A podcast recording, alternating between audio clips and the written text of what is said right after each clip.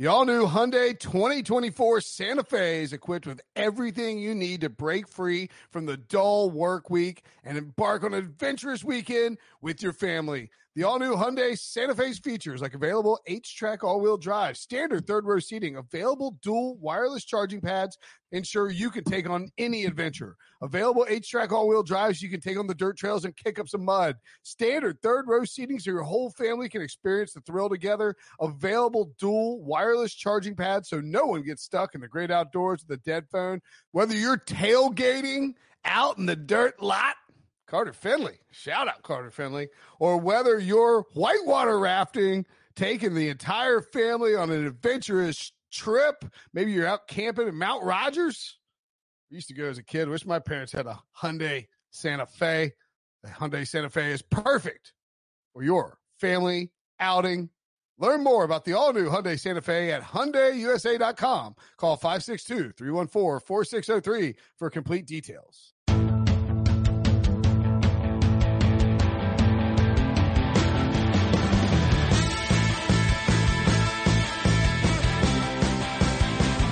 What's up, everybody? Welcome to the Pick Six Podcast, CBS Sports Daily NFL Podcast. I'm Will Brinson. I'm your host. This is a Wednesday, Wednesday, November 10th. And that means it's time for a Brady Quinn football show. if you want to see Brady do some kind of, uh, cool, oh, Brady, you want to see Brady dab, go to, go to youtube.com slash pick six hit the subscribe button. Do that uh, anyway. Today is November 11th. What did I say it was, Debo? You know what today is, Will? It is Veterans Day. So we got to make sure we thank all the veterans out there, all those who put their life on the line, sacrificed for the greater good so we can enjoy these liberties and freedom. Thank you to all those out there serving and who have served. Yeah. That is a great call. And uh, also, if you feel like making a contribution to help out veterans, you can go to the Third and Goal Foundation. I don't know what the website is, but you can tell us. It's, it's, yeah, 3ng.com or yeah. third and goal foundation.org. Wasn't doing that for a plug. I really was just sincerely giving a thank you to all the vets out there. And I was sincerely promoting the foundation because you, I know. you do good work for veterans. I know people probably think like, ah, Brady Quinn, too cool, like hanging around South Florida, talking about football all the time. No, no, Brady is, he's out there giving back to the community we're uh, we've got three phases. Just quickly about our foundation. We um, Operation Home. We adapt homes make them handicap accessible for wounded vets. Uh, our second thing is called Operation Education. We put on educational platforms for uh, student vet- veterans who are either coming to school to, to start, uh, continue, or finish their education. And Operation Joy. We look for those veteran families in need uh, who need a little assistance, in particular around the holiday season, uh, but really just for a smattering of different things that we do. So we're actually, I'm actually excited. I, I can't announce anything yet, but I do feel like we've got a kind of something in the works for like a partnership moving on in the future. That's cool. going to kind of be, I don't want to say like a first mover advantage type thing in this space, but um, something that we're working on and hopefully I'll be able to have like a big announcement at some point. That's awesome. Can, um, can I ask you, so did, when did you start this foundation? Because I know that I do think that, um, because like so much of football coverage is, uh, related to bad things that happen off the field and or snarky assessments of things that happen on the field that oftentimes the good work that football players and there's a lot of NFL players doing good work goes overlooked. So like, was this something you like were passionate about like coming into the league and you started or was it something you started later? I'm just, I'm just kind of curious how that sort of all unfolded in all seriousness. Yeah, I think I, I came to realization when I got to Denver. Uh, I had a conversation with a wounded veteran uh, when I was out in Denver Broncos training camp. Uh, Lonnie Paxton, our long snapper, he had worked with the Wounded Warriors Foundation or Wounded Warrior Project, and he had invited some vets to come out. And I was close with Lonnie, and I went over and was talking to some of the guys. And I called my dad. My dad was a Marine in Vietnam. His father had served too in the army, um, in, in World War II. And, and he, you know, he, I kind of said to him, I was like, I, I feel really guilty. Like I, I feel like I've got a weight on my shoulders because that could have been me. Like if had I not have the avenue of sports and the opportunity to go to Notre Dame and go to the NFL, I would have probably went and served. And, and that would have been, you know, what I did probably after I was done uh, with school, uh, maybe done with college. I, I don't know. Um, but that was kind of the avenue that I think I was looking at. And so I've always felt it in my blood to have like a civic duty to give back to the country. My dad said, you know, it, it doesn't make sense for what you're doing now. But what we can do is we can help all those who serve and we can start, uh, you know, he said he was a home builder. He, he remodels and builds homes. So he's like, why don't we find someone who is, is, in this sort of need? Chopper. That's right. Ty or Tyrone, uh, Chopper Quinn. Chopper is his, uh, is his nickname, which he's got a bunch of different stories to tell why he has that nickname, but, uh, one of a kind. But anyway, so this is back in 2010 and we started with one project, self-funded, continued to do that for a couple of years. And then we put together a small golf tournament, uh, annual event called the Blue Jacket where the person who looks like they're having the most fun gets awarded the Blue Jacket. Uh, the first year, the inaugural year, we didn't even finish the round. Someone, I won't say who, but they won a Super Bowl. Uh, then they had to reside in my family. They put a golf cart into a pond. And so that was on like 14 or 15 and it basically was, was the end of that. We weren't asked to come back and we, I kind of bounced around from course to course because we have a lively golf event, but we found a home now at Tartan Fields there in Dublin, Ohio for, uh, for a few years. Nobody Google the 2010 Green Bay Packers roster. Don't do that. Whatever you do. that is right, right? I think I want to know. yeah, no, that's right. I mean, I don't even know if you need to do that. You could just do a little bit of background digging on, on my family. If you look at famously, who my family has won a Super Bowl. Right. No, famously, because I think uh, we were probably in, I don't know if it was in college. I can't remember when I was, but famously, uh, I believe your sister, your is that right? Your sister. Yes, my older sister. My older sister. Your older sister wore the split jersey. That's right. Inspired a, uh, by Nelly. In a very Inspired by Nelly. That's right. In a very important football game. Um, okay, anyway, that's fantastic. That's really cool. I, I was just, I legitimately was curious. Like, I didn't know if it was like, like it was born out of something that, you know, you, that you experienced. And yeah, and, uh, my dad. born out of guilt. it's born out of guilt. That's why, because, because it could have been me, right? And that, that's how, and I think just for my family, my, my, my father, my grandfather on his side, um, it was really born kind of through that and just wanting to give back to, to those that serve this country. Yeah, my grandfather uh, also uh, was in the army in World War II, and then my dad was, uh, I think, like a, my dad was not a very uh, prolific soldier. It's all right. I don't think he was like discharged, but I think he was.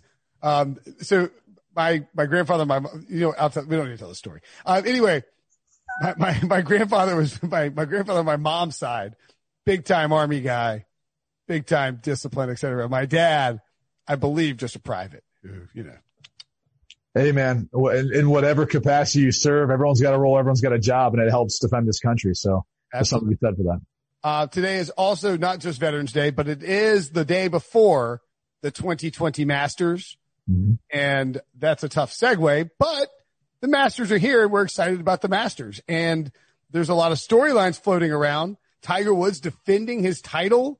Bryson DeChambeau bulked up like Superman to try and hit the ball 360 yards and go into like, like other, other fairways. He's going to try and cut corners and fly into opposite holes. Like I hope this course eats him alive. I do not want him to win. It drives me nuts that he's going to like try and shirk the tradition of golf and just blast it through everywhere and like hulk up and do all this stuff. It drives me nuts. I hate it. Um, but all these things are happening. Kyle Porter the host of one of the hosts and one of the guys who does the first cut podcast actually created a map of what it might look like for Bryson to play out there. And the first cut has you covered for all things masters. Uh, first cut part of the CBS Sports Podcast Network. We'll have you, we'll have tournament previews, picks, best bets, plus round by round recaps as the world's best tee off on Thursday. The first cut crew is on the scene. Kyle is down there. Um, I think Mark Immelman down there as well at Augusta. Not sure about Rick Gehman, but uh, they've got a crew down there ready to bring you every insight into a tradition unlike any other. Go listen to the First Cut Golf Podcast wherever you listen to podcasts. Uh, before we get to the football, we're going to do some midseason awards. Do you want to? Um, you gave me a stink eye when I said that I don't like what Bryson's doing. No, I just thought it was interesting that you're upset that he's kind of changing golf. Like he's he's basically looked at the way golf has been set up and he put on what 40 pounds or whatever it was uh, during the course of COVID. Might be like 80 pounds, 80 pounds of meat. whatever it is. Yeah. And he just said, look, if you're not going to penalize us for hammering the golf ball and utilizing the technology that we have at our disposal, if you're not going to penalize us for doing that with making it impossible to take advantage of it with some of these courses, why not? And I appreciate that. I, I, I agree with that stance. I do like the idea that he's like listen, you know, cause it's like people, you know, people are like, uh, you know, like Moneyball, like Moneyball is about like nerd stats. No, no, no. Moneyball is exploiting a market inefficiency. And in golf, there's a market inefficiency in that if you can not hit the ball 360 yards, I mean, he might have a wedge in on all these par fives, which would make it a lot easier. I just want to see him. I, I just, he, he's like, I'm going to overpower the U.S. Open. And I was like, no, you're not. You're not going to. Nobody overpowers the U.S. Open, pal. And then he actually did overpower the U.S. Open, and so it made me mad. So now I'm like, now I'm like on tilt that he's going to overpower uh, the Augusta, which is I find to be just, is it is it in a ways overpowering you, like as a person, as a citizen in the United States? Do you feel like he's just he's overpowering you, and that's really the issue? Is you just feel like he's he's too much? He, I, I, he's I big of an alpha. You know what the pro- you know what the real problem is, Brady? What's that? Everybody has these Bryson DeChambeau to win the Augusta tickets, the bets they put in before COVID at like 40 to one, and I don't. And so now he's like eight to one. Like, you know, so it's like, it's really just FOMO. Like, I know that it's going to be like Sunday night and he's going to be like holding, getting that, like, like tearing a green jacket as he's like, like rips it with his giant muscles because they got, they got the side. Pre- and what are you going to be doing? Show me what you're going to be doing. Oh, he's fitting. Yeah. I mean, I'll probably be watching Sunday night football. So you're not going to be sitting there with a toughie in your hand, just drowning away your sorrows. Yeah. The nice cold toughie. It's gonna be, it's, we're going to have the Masters and the NFL at the same time for the first time ever. I'm not going to be drowning in sorrows. All right, you'll be excited about. It. Sorry, I, I, thought you'd be a little more somber, and we were talking about our doctor visits, and you know, if, if you're whether or not you're forthcoming with uh, how many actual alcoholic beverages you have during the course of a day or during a week. Yeah, I mean, I'm not, I'm not, um, I'm not telling the doctor that I have, you know. I have a neighbor that, like, literally did the math, and he was honest with his doctor. He said, yeah, I probably have over the course of a weekend, 15 plus 20 drinks. He's like, I like to hit it hard on the weekends. He goes, so, well, the doctor's just like, okay. He's like, do you drink during the week? He goes, no. He goes, yeah, but that does kind of average out over it, you know, cause they, they give you the thing you could check off like, do you have like a drink a day or two or more, whatever is on average. And he was like, yeah, I don't really know how to answer that because I usually don't, but on the weekends I, I get after it pretty hard. Um, yeah, I think that, uh, uh, I mean, the, the, the, I, I feel like the doctor's request when you go in there is a little stringent. Like they're like, do you have more than one drink a day over the course of a week? It's like, well, if that's the full average for the, you know, Monday through Sunday, then yeah, I did. By a lot. Cause like, you know, he's saying, he's like, like, Hey doc, can we take Fridays and Saturdays out? Or like, what's it like? Do we include? exactly. Like, no, this don't count. I mean, it's not a typical day, right? Right, right, right. Or Saturday. Yeah. If you have a cheat day for eating, you have a cheat day for drinking where like doesn't count against the count, right? You, like, like if I have eight beers on Saturday, you're going to count, you're going to like, like it ruins my whole average for the week. Like, let's be real. Like you're not going to have eight and probably not have 10 or 12. So let's, I mean, especially if NC State wins, which last week's game against Miami was pretty close. So I imagine there was a lot of toughies being had in anticipation of the upset and then disappointment. Well, like, does a fireball shot count as a, a drink? Is that like a? I think technically a shot, one shot counts as one drink. Yeah. I was not happy about the fireball. Those were not ordered by me, nor did I appreciate them. And it, it, it cost me on Saturday. Let's get to the midseason awards. what a segue. I know. Um, okay. So I, I saw that, uh, the NFL, NFL media, NFL.com put out their midseason awards as well. Sure. Uh, if you had to guess, there was actually a vote for Derek Carr on there. Good. He should be part of the conversation. He's had a good season. For him, right? Who? David Carr. I mean, now I, I, I want to take that statement back. I mean, I was excited about it because he is having a good year. He's almost 70% of his passes. He's playing 16 touchdowns, two interceptions. Like he's playing well. He's on pace for over 4,000 yards. They've beat the top two teams in each conference. You could probably make that case, KC and, and New Orleans and get off me Pittsburgh Steelers. I know you're undefeated. You, you don't play Kansas City, so we won't know to the playoffs, but even then, Kansas City would probably still beat you right now. Um, but they've beaten both those teams and he's playing really well. Like he should be part of the conversation, but if your brother votes for you, it's like, all right. Yeah. All right. He had him for like, he had the Raiders to win the Super Bowl too before the season, which I, you know, it's fine. I mean, it's, it's, hey, it, it, it's a great odds. Like what were the odds probably before the season? 60 to one, probably 70. Yeah. Awesome. Like great. Like more power to him. But like, you know, you got to kind of put to, put the, uh, you know, brotherly love to the side. I, I agree. A little more objectivity would be nice. But, uh, if you had to pick who would be, and we had at the quarter, at the quarter poll, we both had Russell Wilson. Has anything changed for you? No, he's still the guy, but I do think it's a lot closer now. Um, I don't know that I would have, I, I, I guess I'll put it this way. We'll get to at the end of the season who I think it's going to be now. But the other guy who I think it's actually close with is Dalvin Cook. Ooh. Like, I don't think he's getting any love, but if you look at what he's done when he's been healthy this year and how he changes the entire dynamic of the Vikings offense and of the team, just their ability to win, like, I, I don't know. Like, the Vikings are a bad football team without Dalvin Cook. When they have Dalvin Cook, Kirk Cousins can actually complete some passes. Their defense all of a sudden looks better. Like, they're an entirely different football team. So next to Russell Wilson, and because we're not to that point where we incorporate stats and did they win their division? Did they win, you know, wherever seed they are in the playoffs, all that stuff. Right now, if Russell Wilson's not the quarterback for Seattle, they're awful.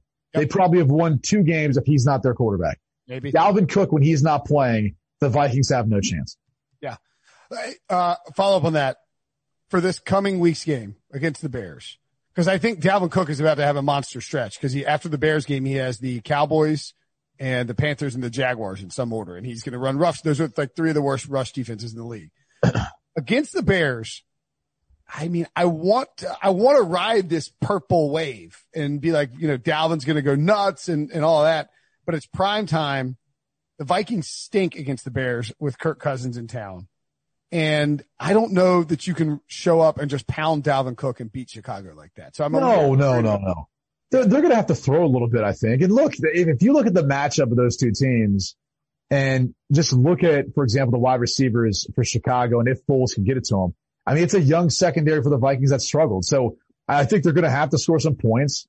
Uh, they're going to have to put pressure uh, on, on, on the Bears secondary and throw, throw the football around a little bit to Thielen and Jefferson and some, and hit up some of the tight ends. So no, they're going to have to throw the football some, but don't be deceived. I mean, Dalvin Cook's going to have 30 touches in this game. I mean, via the passing game as well as running the football. And this might be a game too because of their rush with Mack and Hicks and, uh, you know, Robert Quinn. I actually think he'll get a fair amount of like free release out of the backfield, screens, things of that nature to help get him some of those touches and then eliminate some of that pass rush. Right. That's a, that's a great point because if that is the, if that's the plan, then that's, I think that's an accessible way for them to win. If they just try to pound Dalvin Cook, then I think they'll, I think they'll lose badly. Uh, related to the Vikings, by the way, there's just some breaking news right now. The NFL owners have unanimously approved a contingency plan to expand the playoff field from 14 to 16 games if meaningful games are canceled because of COVID-19 but not reseed them. Roger Goodell announced. Uh, Chris Mortensen of ESPN had previously reported that. And the reason I say it relates to the Vikings is that at two and five, or they're three and five now. I mean, they're probably three and five. I think everyone's played eight games now, so three yeah, and five. That would make sense since we're in week eight, right? Uh, three and five, three and five. If they can beat the Bears on Monday, again, they have the Jaguars, Panthers, and Cowboys coming up right after that. Like they can easily get to seven and five and maybe they can still make it as a seventh seed. But I think if, this, if this, if this season happens to go to eight seeds for whatever reason, because of COVID concerns, the Vikings would be one of the top teams I think that benefit because of, of what they're starting to put together right now. Uh, a couple things. A, I don't, I don't think we've missed any meaningful games. I don't know though we will. Uh, so I don't know that we're going to be able to exercise this, but B, the other thing is like, it's 50% of the league gets in the playoffs then. Like, it's not the highest bar. And I think if you looked at this year, I mean, I don't know. I'm, I'm not sure this is great for that first round of the playoffs. And how does that work then? Does the number one seed not get a bye? Um, they would lose the bye. One would play eight. And, and then, but again, you're not going to reseed them. No, I, I get it, but I'm just saying it's, it's unfortunate then for that number one seed, you know, and, and th- then how those games are going to be played in weeks 16 and 17. Agreed. Think about it. I mean, if you're, if you're, what does it matter if you're the one, two or three or four? It doesn't matter at that point. So how many teams, if you're solidified yourself and winning the division, you're in the playoffs, you know, you can't be jockeying for who you play. You're more concerned about saying in week 17, 16, what's the point of even playing? Because I, I, I don't want to put my players out there and put them at risk if I know we're going to the playoffs I'm not going to have a buy anyway in the first week. Well, let's say that, um, the Saints and, and Seahawks are tied at, uh, whatever the record is going into week 16. And they're the only two teams that can get the first seed. And they don't know whether or not that contingency plan, plan will be put in place yet. Or, or you know, you know what I mean? Like, well, you have to know by that point. You would think so. I mean, they, they need to clarify what meaningful games mean. Yeah. Is it like games in week 16, 17 that determine then who's in the one or two? Cause this is where I feel like the NFL has really handled COVID, I think, quite well. Yep. And no one gives them any credit. I mean, Allen Sills came out uh, recently in the Monday morning, morning quarterback.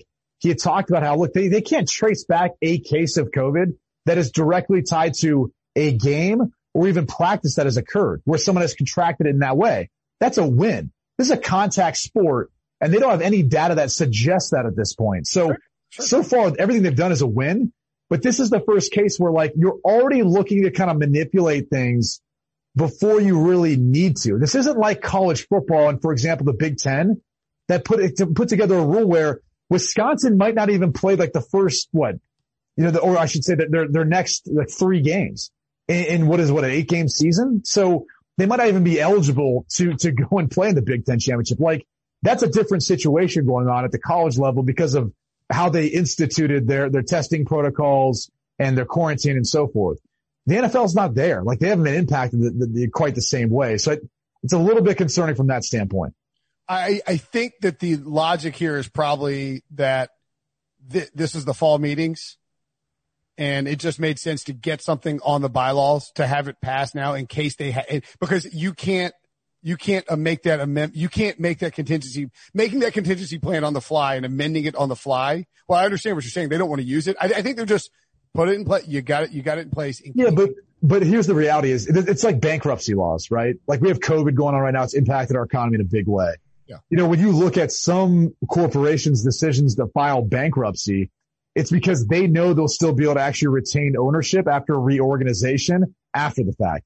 And so it's, it's kind of like when you put in a rule like this, you're, it's like you would have exercised it if you didn't have it, but now that you have it, you're like, all right, well, like we can always just push it and have a 16 game playoff, right? It, it's kind of like that. Like if you didn't have certain laws or guidelines within like the IRX tax code and the ability to file for bankruptcy, restructure and come back out of it on the other end, you wouldn't utilize it. You, you know, that, that wouldn't even be an option to you, but it is. So, you know, corporations that might be able to fight their right way out of it don't for that reason. Uh, I, am just saying that that might not, that might be an apples to oranges comparison in your mind, but it's the first thing that hit me. It was like, well, they're going to utilize it if they've already put in place. I understand your point where they have to have some sort of plan moving forward. And, and that is a good thing, right? Like the NFL is planning for the what if scenarios as they should. But I, I now think that opens up the door then to them allowing eight teams in on each side. And I, I don't know that we really, you know, we're already getting going to get a terrible NFC East team in. Like, I, dude, hope that, I hope that the plan is not just to do this anyway. I think it's just a contingency, but I understand what you're saying. Like if that is, if their idea is like, hey, eh, extra playoff game, extra money, let's go with it, then that, then that's disingenuous and that's frustrating. Well, especially for the players too. And, and these things are collectively bargained. And so obviously they, they, you know, they make that, that decision on their own. But then how does that factor in for the players and for the revenue? And then the other thing is for the TV networks. How does this work for them? I mean, or are they even aware of this sort of decision? Who, who, who gets the, you know, um, you know, uh, you know, have those live events, have those games. That's the beauty of having your own in-house network is you can just put the game on NFL Network. yeah, but but they know that that doesn't that doesn't provide them the type of revenue or sure. you know return on their investment that they're looking for. I mean, ultimately, I think if this is completely way off the radar, like some of these TV networks should look at trying to buy a league because it doesn't make sense in their current business model, long term, I'm saying, for you to be paying for the rights and then having to resell it. And in the form of that, using advertising dollars, right, to cover your costs. Like what's the better way of doing it? Well, you, you own the league. You, you own how you end up putting, pushing out, put, you know, it's like owning an events company. It's the same thing. This, this, it would be fascinating to me if, if like you don't see, um, you know, Fox, for example, trying to make a push, or maybe you buy a portion of the league, have another network buy like NFC, AFC, right? Fox already has the NFC. Why not buy a portion of it? Why not look for, you know, Disney to try to buy the, the, you know, not Disney, I should say CBS or Viacom if they wanted to buy the AFC. Uh, that would make way more sense. But again, I, I don't want to digress. The AFC? What's that? Can you buy the AFC? Well, no, I'm saying that's how you look at splitting it up. You know, if you looked at trying to buy and, and you have a partnership together, You split the rights. CBS obviously airs the AFC games. Fox airs the NFC games. You talking about doing that with a different league though? No, I'm talking about doing that with the NFL. I don't think the NFL would sell the conferences. Probably not. Yeah. Probably not. But, but like it does get to a point where I'm just saying from a TV network standpoint, look at the money how they're generating it. It's, it's like, it's one way of ensuring like they're able to recoup some of the revenue because the rights fees can't continue to keep going up like this. Eventually they're going to plateau. That's just the, that's just the bottom line. That, in theory, that is correct. Uh, okay. So MVP, um, uh, we both have Russell Wilson right now, and I think we both agree. Or, or Dalvin Cook, the same. Or, or, we're just giving Dalvin Cook his credit, or Derek Carr. Uh, and then we both agree that end of season MVP, if you were picking right now, I got Patrick Mahomes. Yeah, Sam. I mean, even though, even though I think teams have figured out how to kind of limit some of their production offensively, I, I do think the way that team's going, like he's going to have the better shot because, and, and this again, the kind of factors in the Raiders and Derek Carr. They already beat them within the division. Like maybe I shouldn't count out the Raiders for winning that division, but the Chiefs are just the team that me looks to be the best in the AFC. I can't say that about the Seahawks. Like I kind of worry about the Cardinals or Rams creeping up on them in the NFC West and just that defense not being able to fix some of its issues. They had Jamal Adams back this past week. Didn't matter. And by the way, the Bills just looked to exploit, uh, that pass coverage the entire game and just aired it out. And if they're willing to do that, you better believe everyone else, especially the Rams, they play them this week. Yes. Yeah, I mean, you don't think the Rams and, and Sean McVay and Robert Woods, Jared Goff, they're licking their chops going, I can't wait for this one. This is going to be great for, you know, padding my stats and all those fantasy owners should be excited. And, uh, I believe that Pete Carroll, by the way, said in that game that he, and you know, we talked about this teams that started playing soft zone against Josh Allen and forcing him to beat him like underneath and be patient and all that. We've been talking about this for several weeks. Pete Carroll blitzed the crap out of him. What are you doing, Pete? Like your, your secondary stinks but just sit back like, and then the guys are running wide open for Buffalo all day. I, I agree though. I think Russell's path now, whereas three weeks ago it looked almost clear that if he kept this up, he would win it. Now he has to be perfect. The defense can't, is not going to bail him out. And additionally, um, it's, it's a different, it's a difficult division. You got to deal with well, the Rams and the Cardinals. Let me ask you this because uh, stats wise, I think he still might have the best argument. Does yeah. he have to win the division in order to win the MVP? Yes, 100%. And that's, that's a tough spot is like that then encompasses not just his play, because his play has been really with even the, with the exception of the past few weeks where he's turned the football over more. He still, he still gives them a chance. I mean, he's still to me, as I said about him and Dalvin Cook, like you take them off the field, those teams have no shot, you know, no shot of, of winning football games the way they're playing. So he's a huge difference maker in that regard. So I still think Russell would have a chance, but I think Mahomes, the way things are going for them, has, has equal odds or equal chance of doing it. All right, let's take a quick break. When we come back, we'll hit the rest of the awards. This episode is brought to you by Progressive Insurance. Whether you love true crime or comedy, celebrity interviews or news, you call the shots on what's in your podcast queue. And guess what? Now you can call them on your auto insurance too with the Name Your Price tool from Progressive. It works just the way it sounds. You tell Progressive how much you want to pay for car insurance and they'll show you coverage options that fit your budget. Get your quote today at progressive.com to join the over 28 million drivers who trust Progressive. Progressive Casualty Insurance Company and Affiliates. Price and coverage match limited by state law. Hey, I'm Brett Podolsky co-founder of The Farmer's Dog. We make fresh food for dogs. We started the company when we saw what a huge difference it made in my own dog, Jada, when she stopped eating ultra-processed kibble and started eating fresh, whole food. The Farmer's Dog food isn't fancy. It's just real food delivered to your door in pre-portioned packs. It's better for them and easier for you. Get 50% off your first box at thefarmersdog.com slash podcast. That's thefarmersdog.com slash podcast. Okay, so that MVP conversation went into multiple tangents, but they were all important NFL related tangents, so that doesn't technically count. Defensive player of the year. At the quarter poll, Brady had TJ Watt and I had Myles Garrett after week four. Uh, who would you take at mid season, Brady? I think you could still make a case for your guy, Myles Garrett. I'm going to go with Aaron Donald.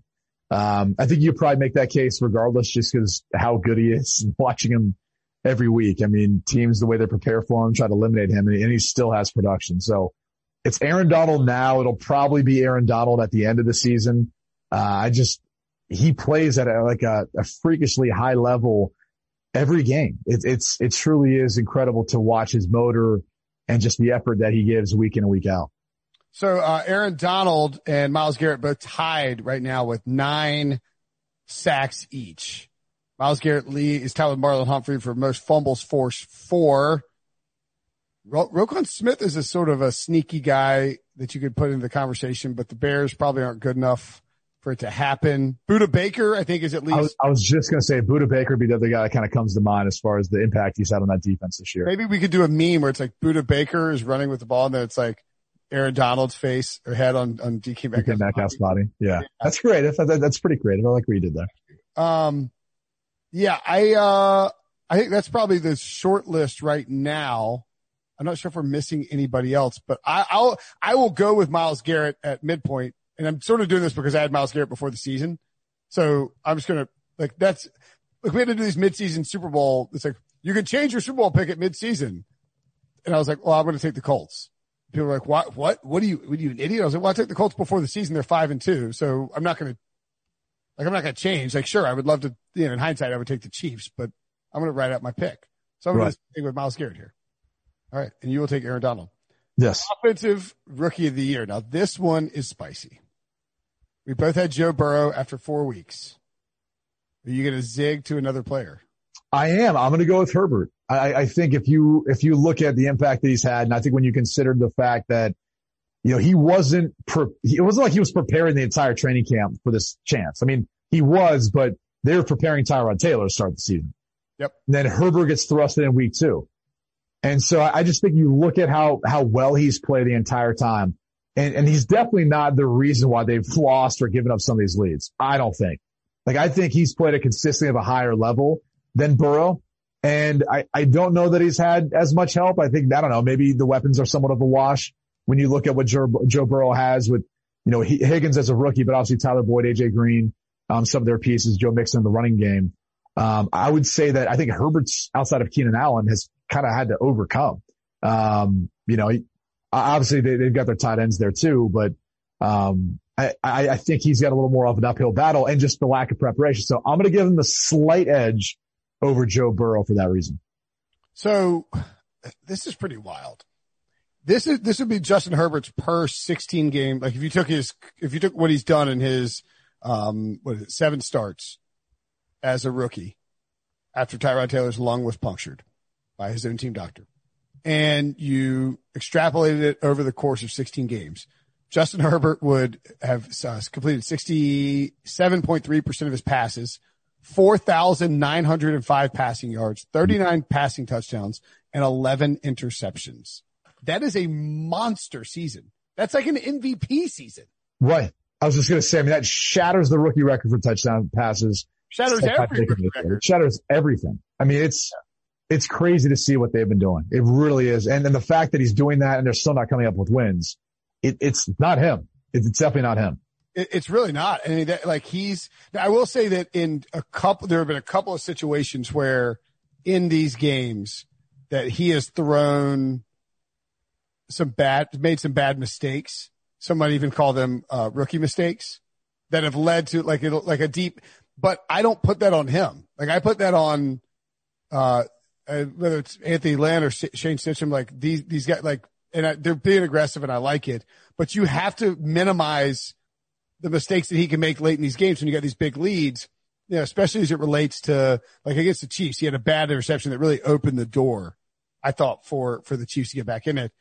Having said that, I mean it's hard to it's like it's hard to complain about anything he's done. I'm trying to look up StatHead and get these results to see. Well, I, I think I think it, like in comparison to Burrow, in comparison to Burrow, oh, just really quickly, okay. the, the stats I read off: 4,900 passing yards, 39 passing touchdowns or more, 15 or less interceptions, and 67% of his passes completed.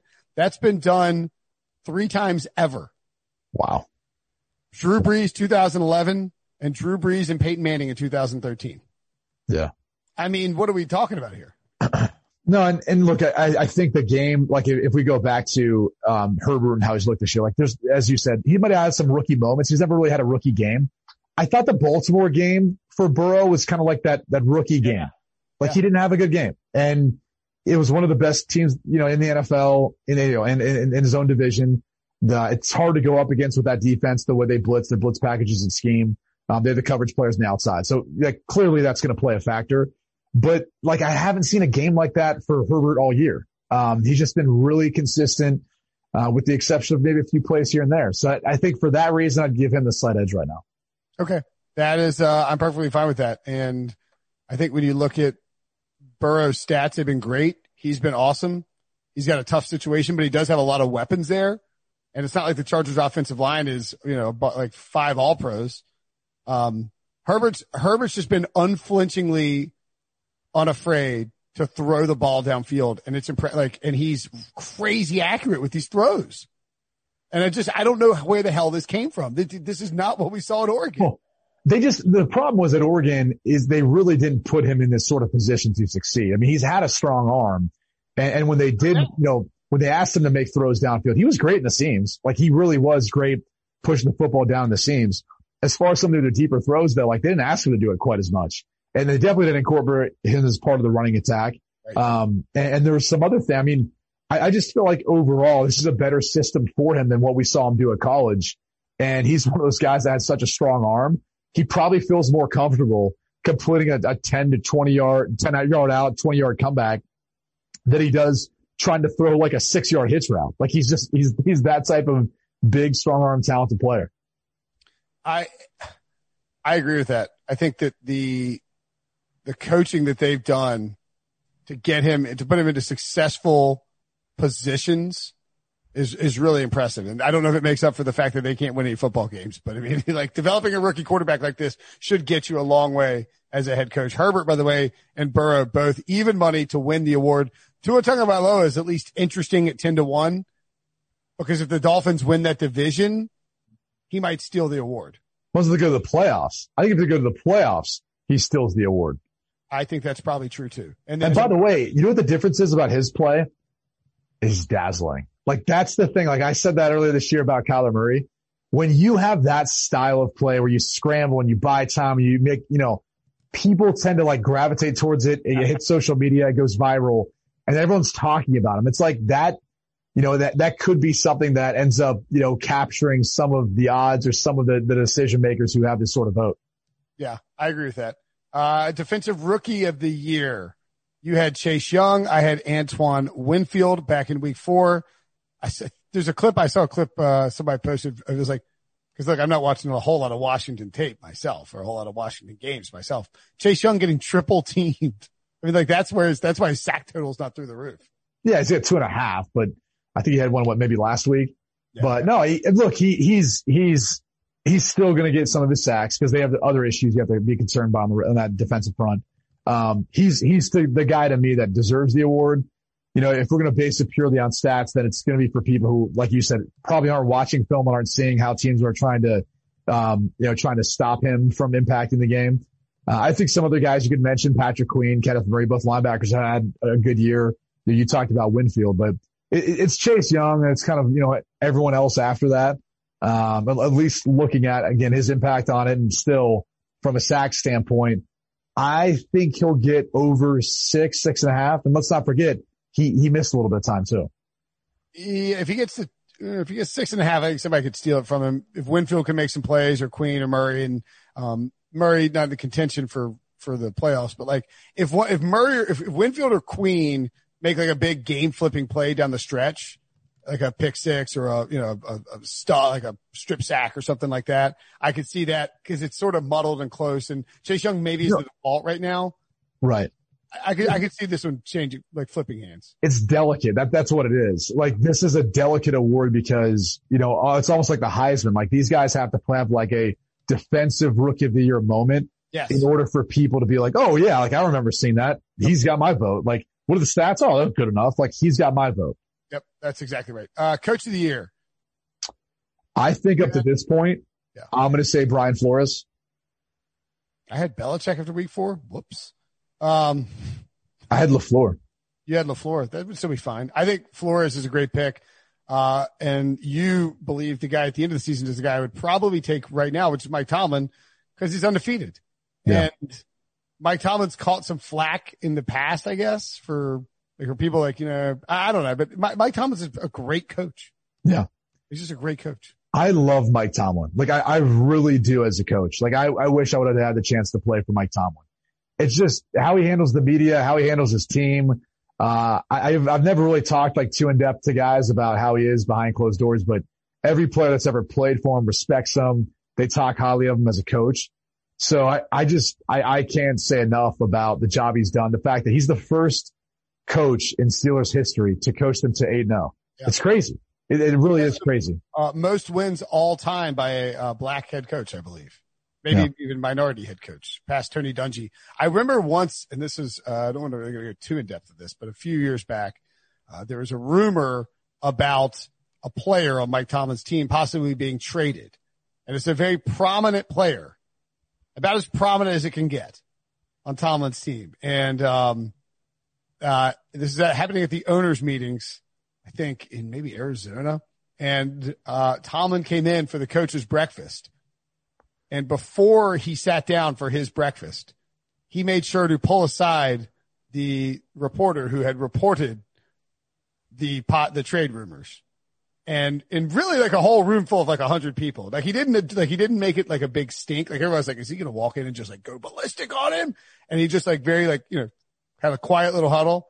And then it, it it broke up and it was sort of like, uh huh, all right, I gotcha. You know, it's like, like, like Mike Tomlin is very like stern and precise and I love it.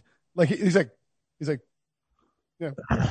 No, he's, he's, like, the standard he's stern, precise. He, he's decisive too. And I think that's something that's like a quality out of a leader that you love where there's like no hesitation. You know, you ask him a question, he gives you an answer. He get, and, and he's probably thought about it before you ever asked it uh, which is why I think he can answer the way he does. And he's so decisive with some of that. So he, he's done a tremendous job. And here's the thing is like they haven't really played, um, their best football yet, but you know, they lost Devin Bush. They, they put in Robert Spillane. He's done a good job filling in for him, at least in the, in the meantime. Who knows what's going to happen this week with uh, Ben Roethlisberger being on the COVID list. You know, if he continues to test negative, he could play, but just even handling it a year, you know, like COVID, I mean, think about that. Like he's, he's, he's literally had the best season to this point of his career during a year that you can make the case was the most difficult. I agree. All right. Finally, mid-season Super Bowl pick. You had the. Steelers and the Saints before the season. That was a really good pick. Thank you. Thank you.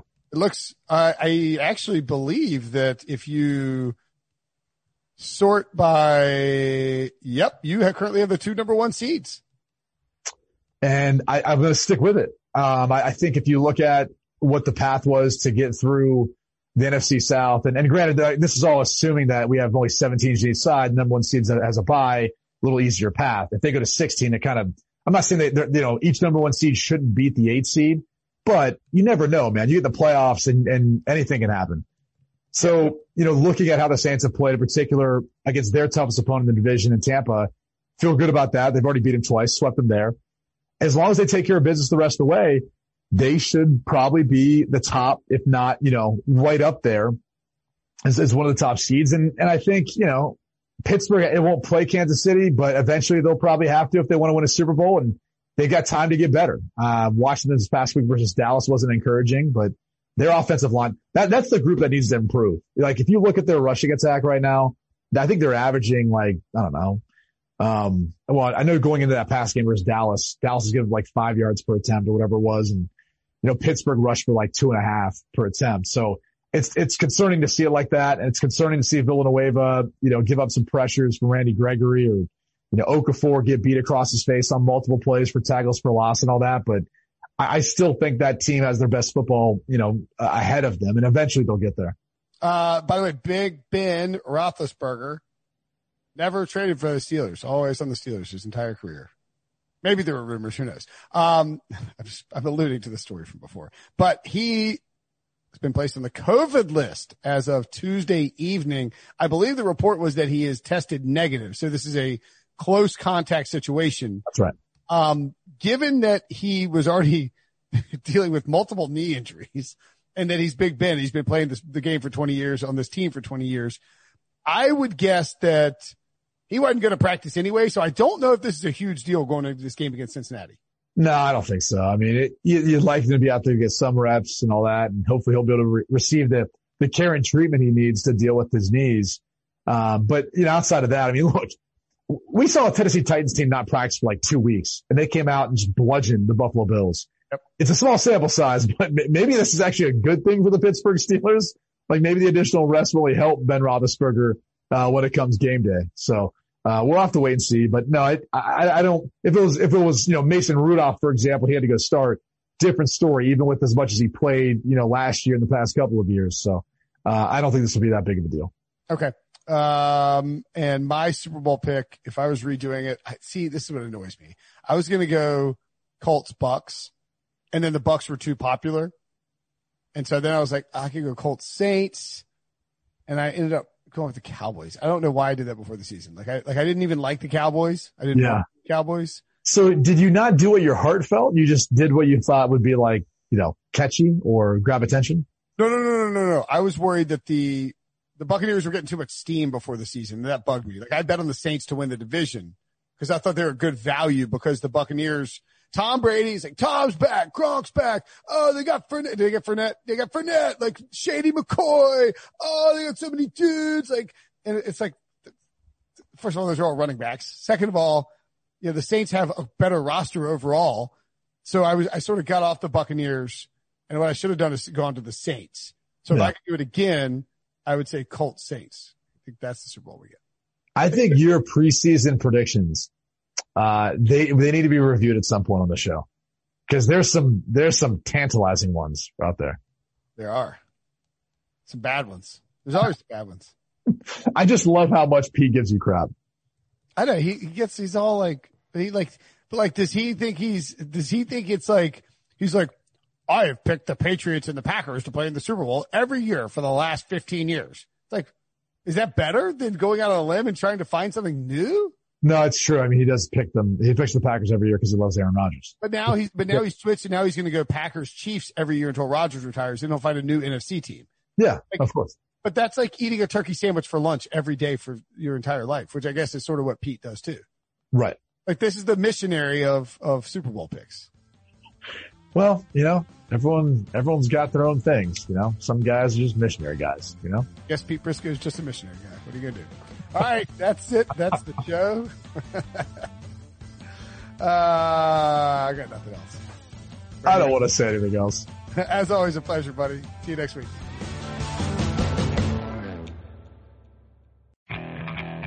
Okay, picture this. It's Friday afternoon when a thought hits you. I can waste another weekend doing the same old whatever, or I can conquer it. I can hop into my all-new Hyundai Santa Fe and hit the road. Any road. The steeper the better. Because my all-new Santa Fe is available with HTRAC all-wheel drive so I can hit the trail without a worry in the world. Heck, with three rows and best-in-class rear cargo space, I can pack the whole family in with all our gear. We've got available dual wireless charging for our phones so we'll never lose touch with civilization, and we won't lose touch with the primordial power of Mother Earth. So which is it?